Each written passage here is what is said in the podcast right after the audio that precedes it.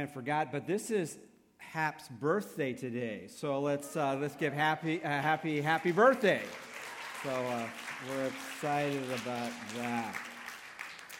Also, this is we're gonna begin our message time with prayer again because of just some things happening, obviously within our nation with what's happened in Charleston this week in South Carolina and the shooting in a church, and we want to be praying for healing. In our land and particularly in that part of our nation, and to recognize again that God, when He began it all, there's just one race, a human race, and so that we are all together in this challenge to know God and to live for Him, and there is evil in the world.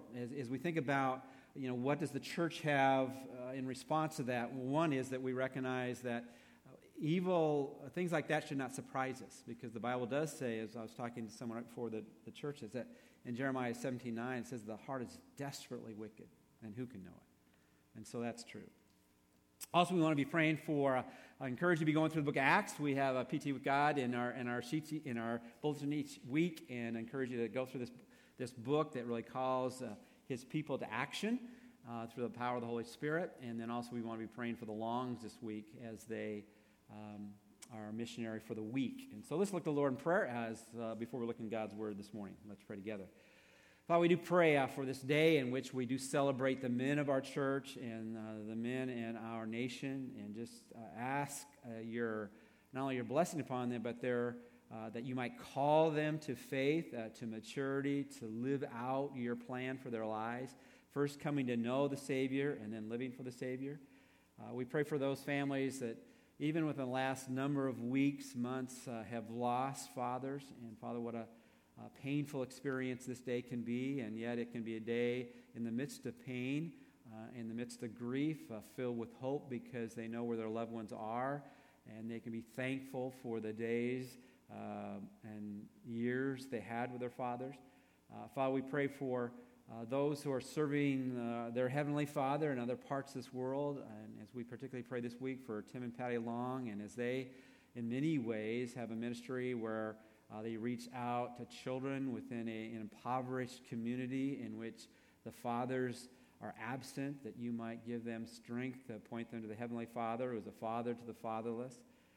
Father, we pray for particularly our nation, and particularly the racial divide, which is not found in the heart of God, in the heart of God's people, and yet often it's spilled out in so many different ways. We just really pray for healing and for a real, again, awareness that apart from God changing the heart, that this will continue to be rampant in our nation. And Father, we just pray for this day in which we desire to look into your word, that you might speak into our lives, and we pray this in Christ's name. Amen.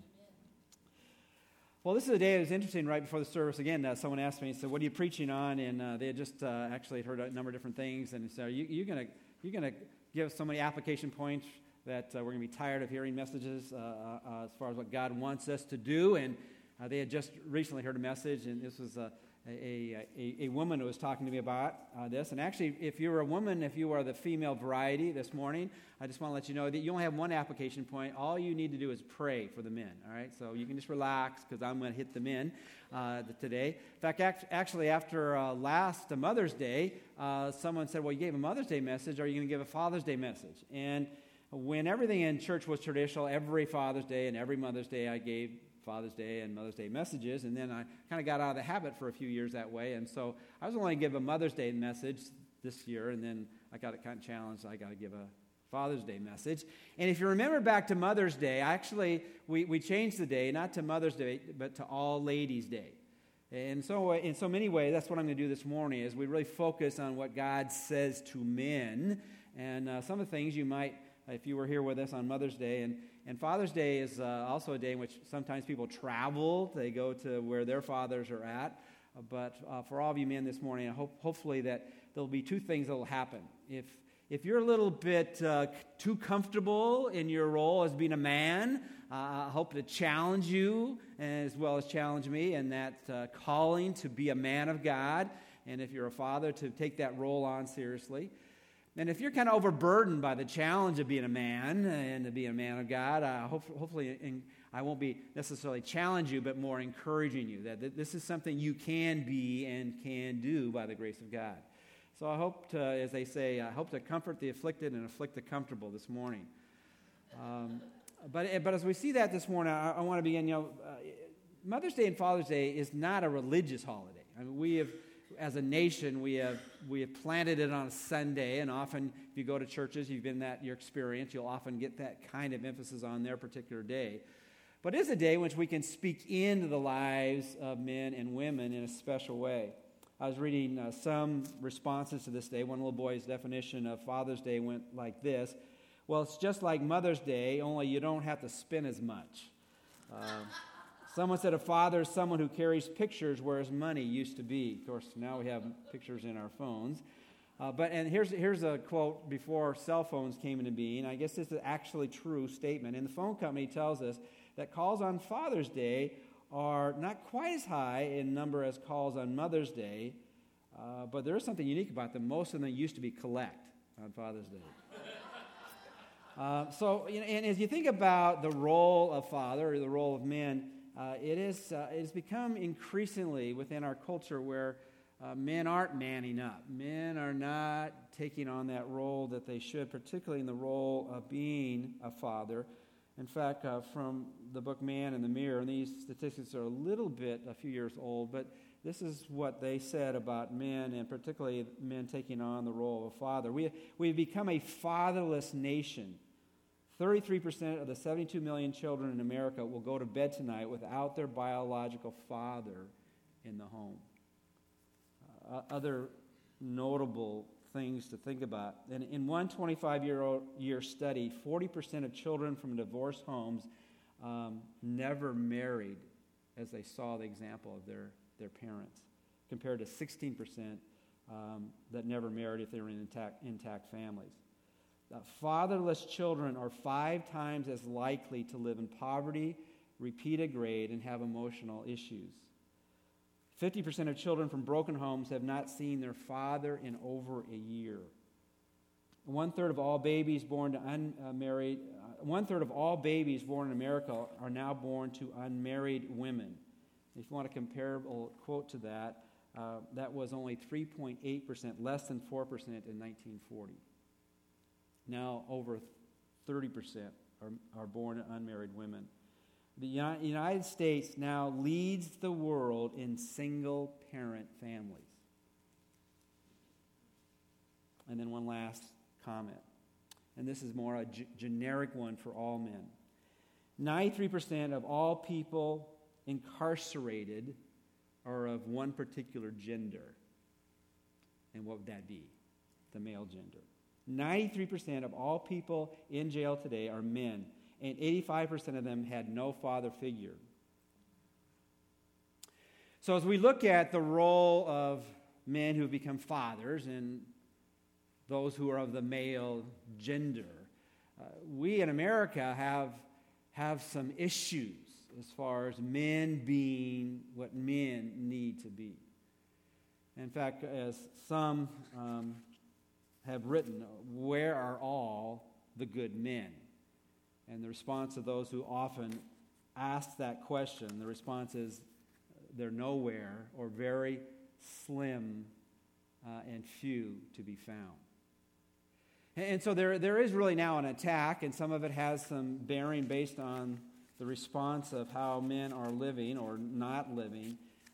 As we think about all men today, now, I want to break it down. There's only 3 categories of men. There are those who are single, and there are those who are married, and those who have taken on the role of being fathers. And so I just want to share some very simple, straightforward truth about what should be our perspective as we see men and as we see God's view of men. And this is going to be expositional, although it's topical. And we're going to take some simple observations from the biblical text, some of the biblical texts that speak about men. And I want to begin to say this, is God's perspective is where of all the good men, and I think we need to define terms here, is that God can make every man what? Good.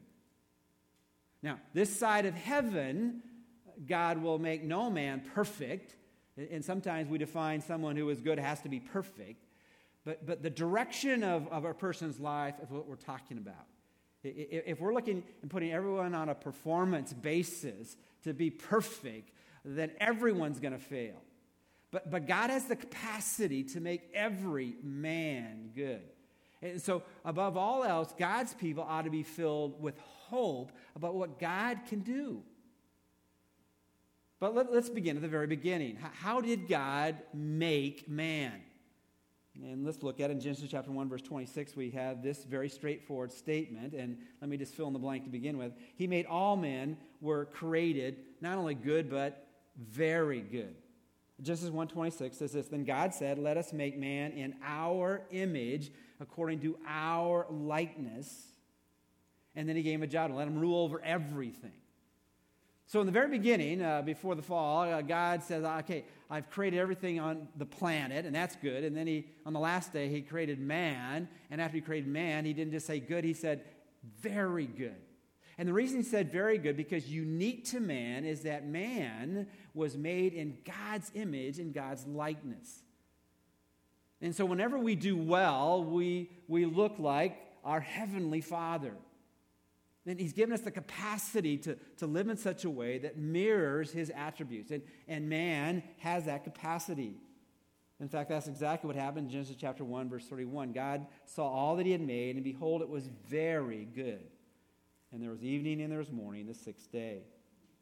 Colossians 1:16 even speaks directly as far as God has given everything, and we can include men in there as well, a pretty important purpose.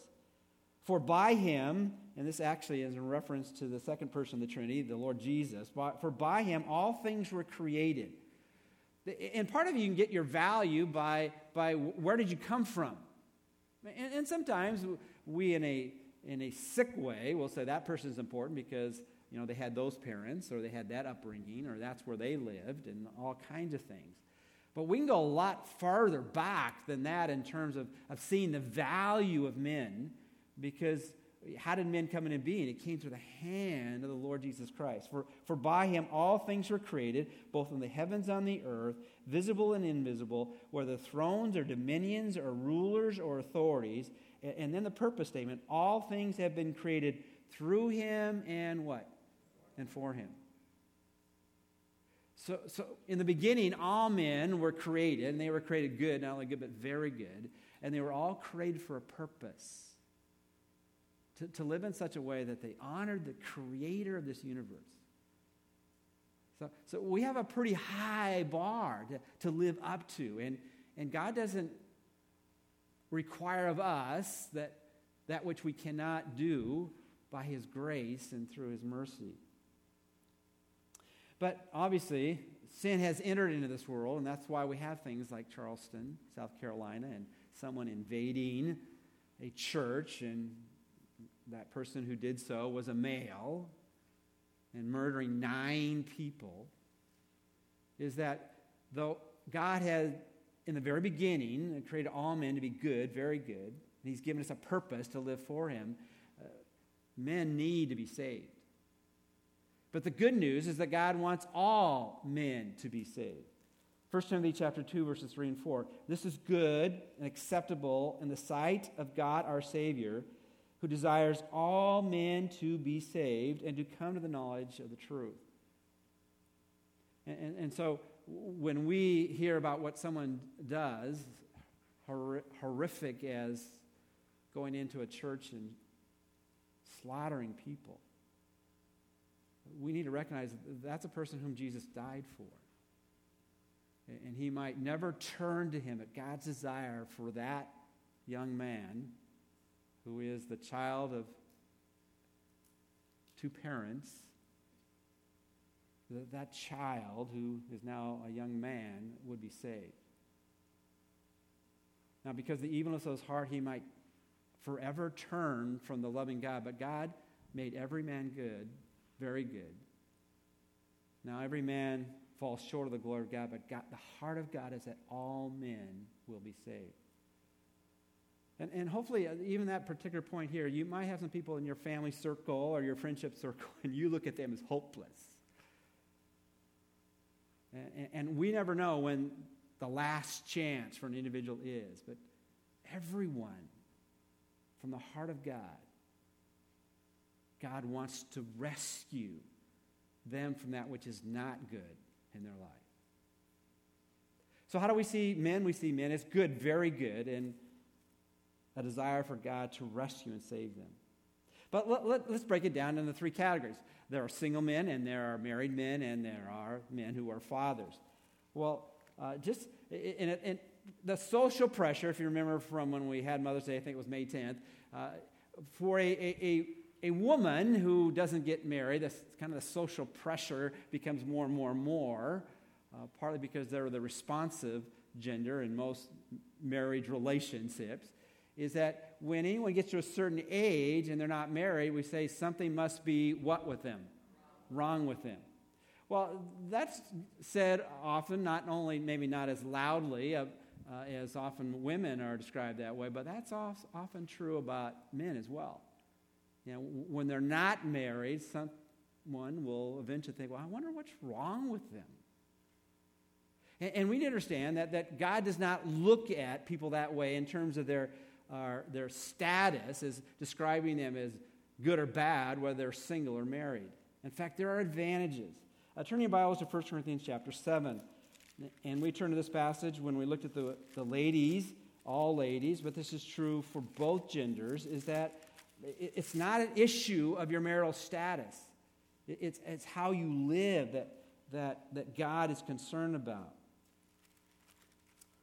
And in 1 Corinthians chapter 7, we have these words from the Apostle Paul, but this I say to you by way of concession, not of command. In other words, as he's about to give his applicational point, he's saying that this is not saying that this applies to everyone, but I want everyone to consider this. Yet I wish that all men were even as I myself am, and he was single. However, each man has his own gift from God, one in this manner, and another in that. And then verse 8, but I say to the unmarried and to the widows that it's good for them if they remain even as I. So again, if we're just making simple observations in the Bible, and I just want to encourage you, there's so much in the Bible, you just read it and you go, well, man, what did he say there? And he said to those who are single, I want you to know that can be a good thing. And we talked about all men, you know, God initially created as good, and even no matter what status you're in, if you are single, that can be good. And if you wanted to put a label on that, it is good because you can be just like the Apostle Paul. Now, probably most of us when we were growing up, we weren't thinking, that's what I want to be. I want to be the Apostle Paul. Now, maybe later on, if you're in church and you hear all about these stories, well, maybe I'd like to be the Apostle Paul. But this is the greatest man outside of Jesus to live for God. And he said, you can be like me if you happen to be single and you remain in that condition. I was reading some statistics this past week, and it was from this very scholarly magazine, Esquire magazine. And Esquire magazine said this about men in our culture in terms of who they look for in terms of their role models. And this is what they said. 8% of men said that they look to actors or entertainers as their role model. 24% of men try to emulate athletes. Remember Charles Barkley? Well, Barkley, for those who, I'm still recovering, you know, kind of sportsaholic. But, you know, a number of years ago, he said, I'm not your kid's role model. Well, he didn't want to be their role model, but the reality, it says that 24% of men look at athletes as their role model. 31% of men said, I'm my own role model, so they look in the mirror and said, that's who I want to be like, okay? And then 35% of men look to entrepreneurs, those who are successful in business, as role models. And I want to submit to you that there's some other role models you might want to consider. And we're obviously going to look at Jesus in a few moments. But the Apostle Paul made a difference for eternity in people's lives. And we're not even talking about his vocation of being a traveling preacher. But he had a heart sold out for God, and he had a singleness of purpose. And he didn't want to be distracted by anything. All he wanted to do was please God. And we know that the more complicated our life gets, there's a division of responsibilities, and God made it that way. But when you're single, there's a little bit more freedom to kind of do whatever you want to do. And then even further, you have more freedom to do what you ought to do or what's most important in life. He said, I want you to consider that. And how would that play out? Look at 1 Corinthians chapter 7, verses 32 and 33, same chapter in the letter to the Corinth church. He said, but I want you to be free from concern. One who is unmarried is concerned about the things of the Lord, how he may please the Lord. But one who is married is concerned about the things of the world, how he may please his wife.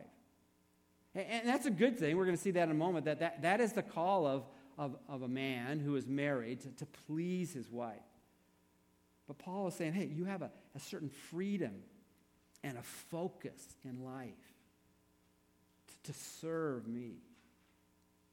And let me just talk to a few of the college-age people and those who are in high school and growing up. Well, obviously, you're not married at the moment. And in some ways, during your high school years, and your college years, your young adult years, these ought to be years you're investing your life in speaking to people about your faith, to gathering people around you in the Word of God, to be vigilant and praying on behalf of others. High school is the only time where a generation is all together. Because after high school, some go to work and some go to college. And so you want to use those years, not as I'm waiting for the future to grow up, is use those years now to serve Jesus.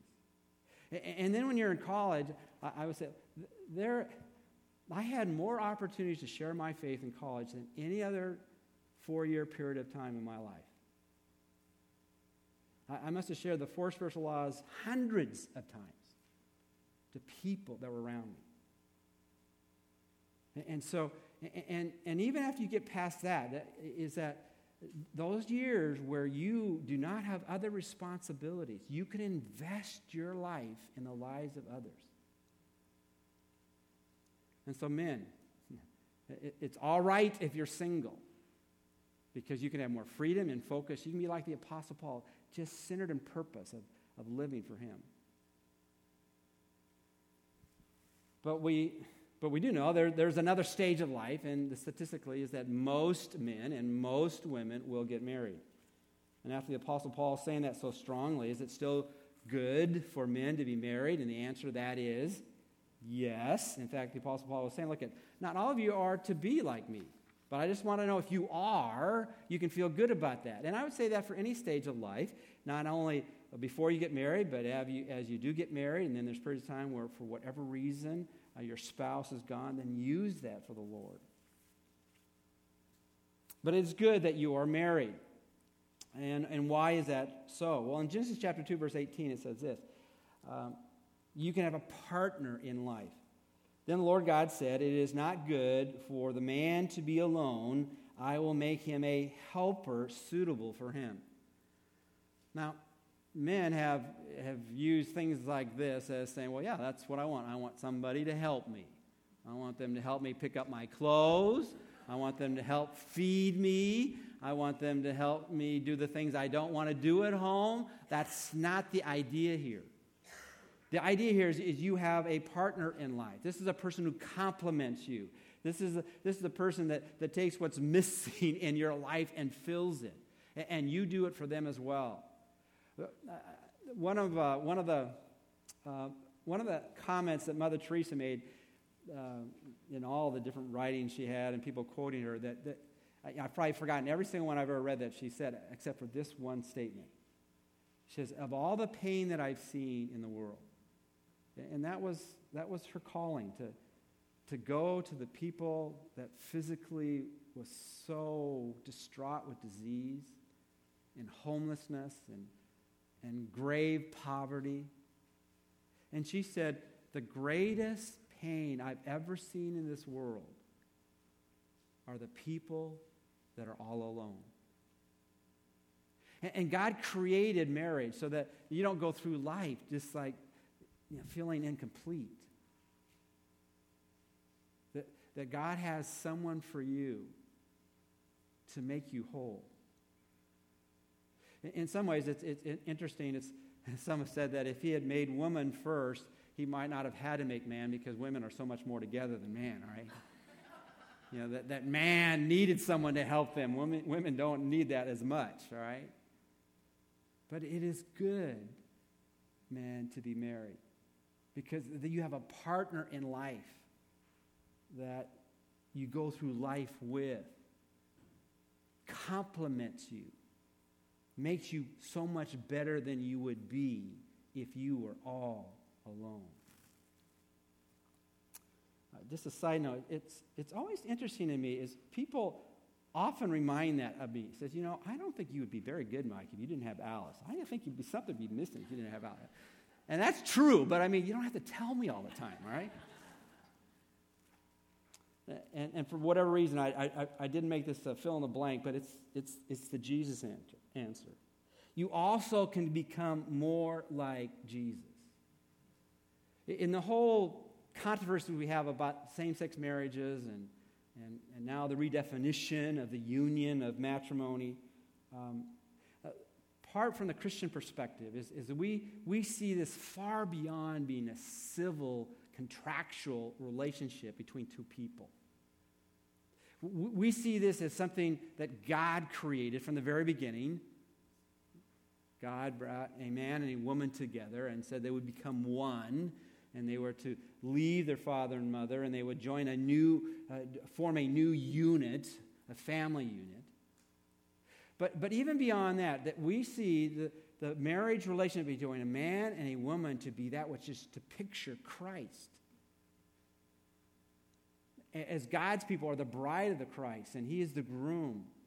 And the man's role is to take on the role of Jesus to his bride. And what is that role? Just to put it in a verse, in Ephesians chapter 5, verse 25, it says, husbands, love your wives, just as, what's the next word there? Christ also loved the church. And you say, okay, that sounds like a Hallmark card. You know, love your wife. What's the job description? And gave himself up for her. So the role of the husband is to be the most sacrificial person in that relationship. Now, you know, sometimes because of a leadership role, you got to make the sacrifice at that point of that person not necessarily liking where you're leading that family, and that's a tough one. There's a place of leadership in the family where not everyone is going to like where you're headed, but you never go down that direction for selfish reasons. You go those directions because you believe that's the best course of action. That's where the family needs to go, whether it's geographically or occupationally or financially or whatever it might be. Never independent of the input of your partner in life. But when it comes down to what do you want to do and what do I want to do, whenever you can sacrifice your desires for your life partner, that's the role of the husband. And when you do that, you mirror Jesus.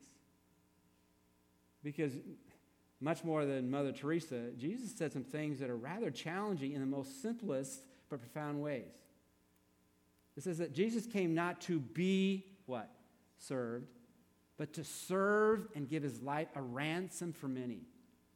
Which puts almost the mundane next to that which is so eternal.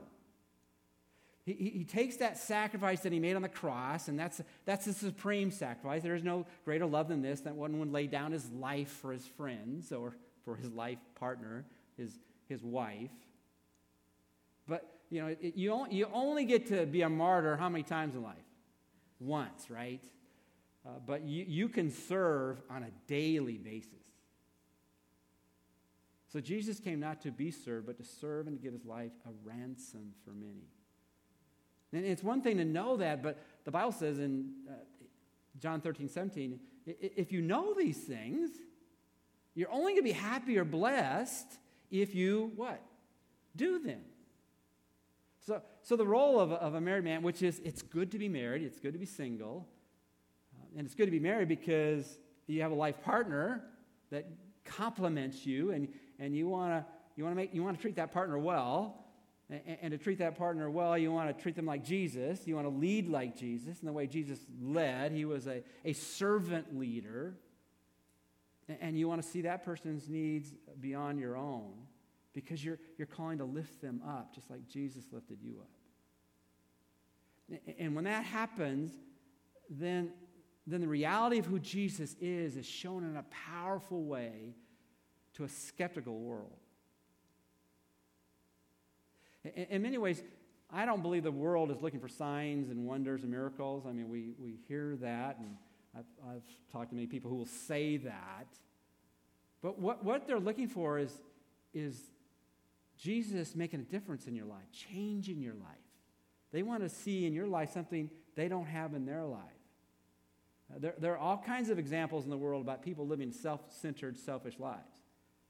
But what God has imparted in the life of a person who knows the Lord and is called to marriage is to sacrificially love his life partner.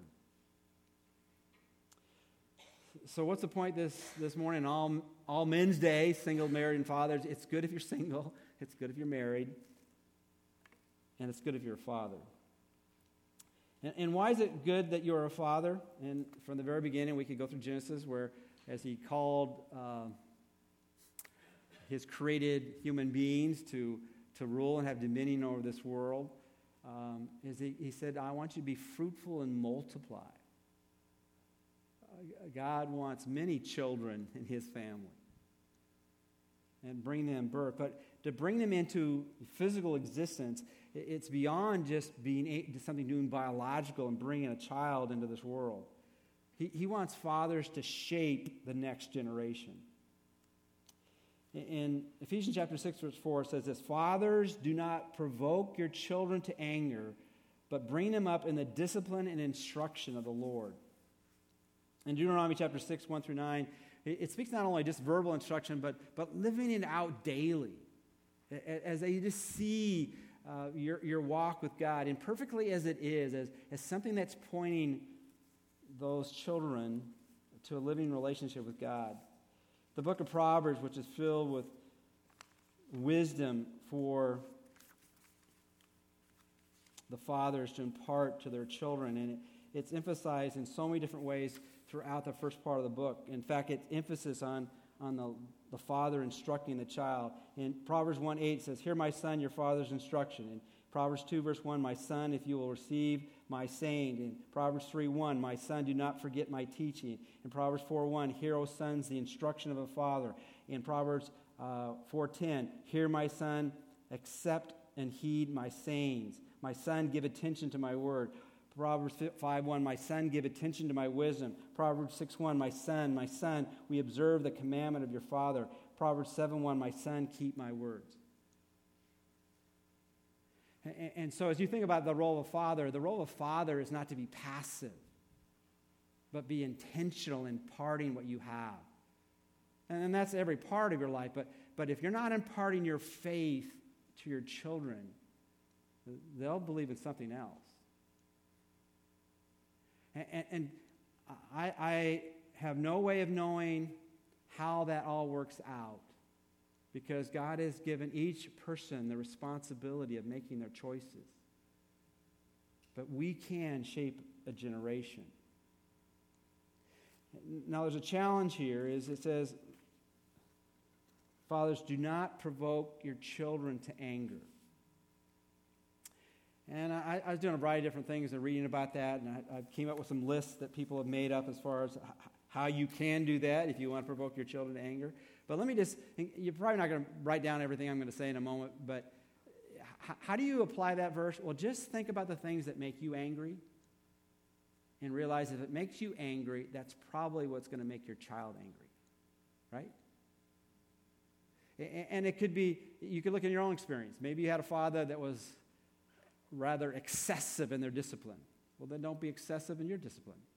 Maybe you had a father that was rather distant, and he didn't care what you did, and that just made you mad. Maybe you had a father that was just harsh all the time, and you were looking just a little bit for kindness. Maybe you had a father that was overprotective, and usually it's mothers that are overprotective, but it could be a father that's overprotective. Maybe you had always the pressure to achieve. You know, if you got a B, they wanted an A. If you got an A, they wanted an A plus. Now, pursuing excellence is good, but always putting a child on a performance basis. Maybe you played favorites, and you were raised in that kind of family. That made you angry. Then guard that in your own parenting. And probably as much as anything else would be hypocritical. You know, there's a cliche that we've heard many times. Don't do what I do. Just simply do what I say. Well, you know, that's like a blanket, you know, get out of jail card. Say, you know, I don't need to live it. I just need to tell you it. Well, that would make anybody angry. And so if we want to produce something in somebody else, we got to be committed to doing it ourselves. If we want our children to learn to pray, then we need to be praying. If we want our children to have a heart for the Word of God, then we need to be in the Word of God. If we want our children to be faithful in worship, then we want to be faithful in worship. If we want our children to share their faith, then we ought to be talking about people, to talk to other people about Jesus. If we want people to get that, our children to get that servant mentality and to work hard and pursue excellence, then we need to do it as well. And in Luke chapter 6, verse 40, it says that a student who's been fully trained becomes a student that doesn't simply know what his teacher knows,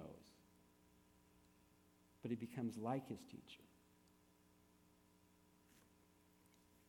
It's good to be a father, and no father is perfect, but we want to pursue that which is good in raising and shaping up the next generation. Real quickly. You model what it means to be a man. My favorite passage in all of God's Word about manhood is found in 1 Corinthians 16, verses 13 and 14. Be on the alert, stand firm in the faith, act like men, and be strong. Let all that you do be done in love. Some have gone on this passage. 1 Corinthians is all about a book that is spending most of his time on correction. This is all the things you ought to stop doing. And at the end of the book, he kind of finishes with this statement about this is what you ought to be doing, and particularly speaking to men. Men, be on the alert. I mean, be watchful. There are things that are going to trip you up, and if you're not careful, you'll fall. And when you fall, from a parental perspective, the ones falling you will fall. Stand firm. Have convictions. I could preach just a message on this verse. Act like men. Now, this is not a permission to act like that which you're not. He's saying you are a man, now live it out. And really the idea here is live a life of maturity. I mean, have fun, but don't be childish. In Hebrews chapter 5, verses 12 through 14, it says, okay, you ought to have been teachers now, but you're still eating baby food. Grow up in the faith. Be a person who can discern between that which is good and that which is evil, that which is right and that which is wrong. Be mature in your faith. Be strong. Have courage. Don't be afraid to fail. And in surrounding all of this, just bathe it with a commitment to love.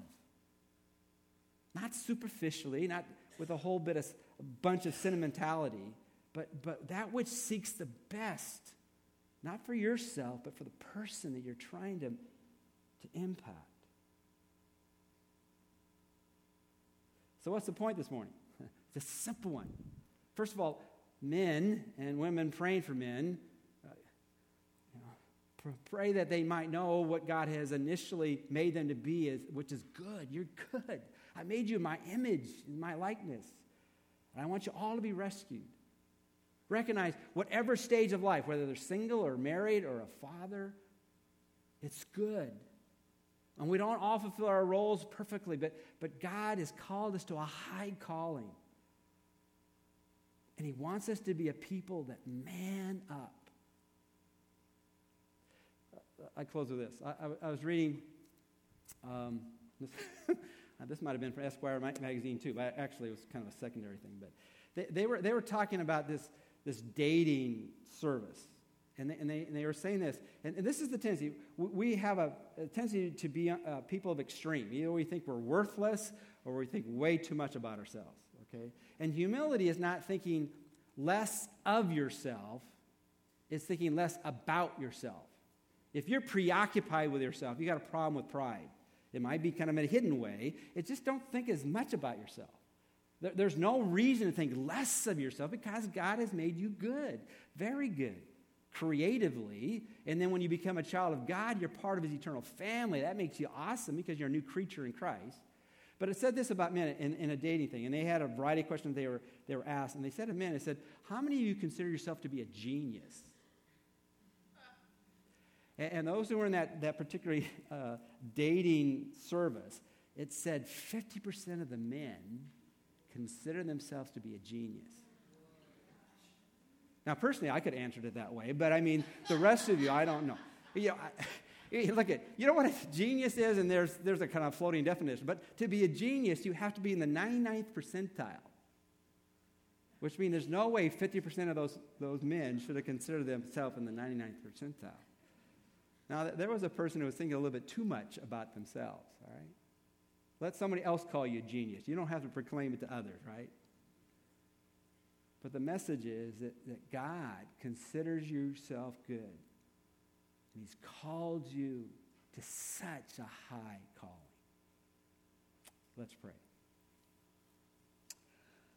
Father, we thank you for every man in this church this morning. Whether on the beginning stages of manhood, they're still in junior high or high school, college, young adulthood, or whether they're married or they've taken on the role of being a father and a grandfather. Father, might they see that you have called them to be that which you've made them to be, good, and now live a life that does good, by the one and only one who can make them good on the inside, which is Jesus. Might we put our trust in the one and only Savior and Lord Jesus, and might we live for him. In Jesus' name we pray. Amen.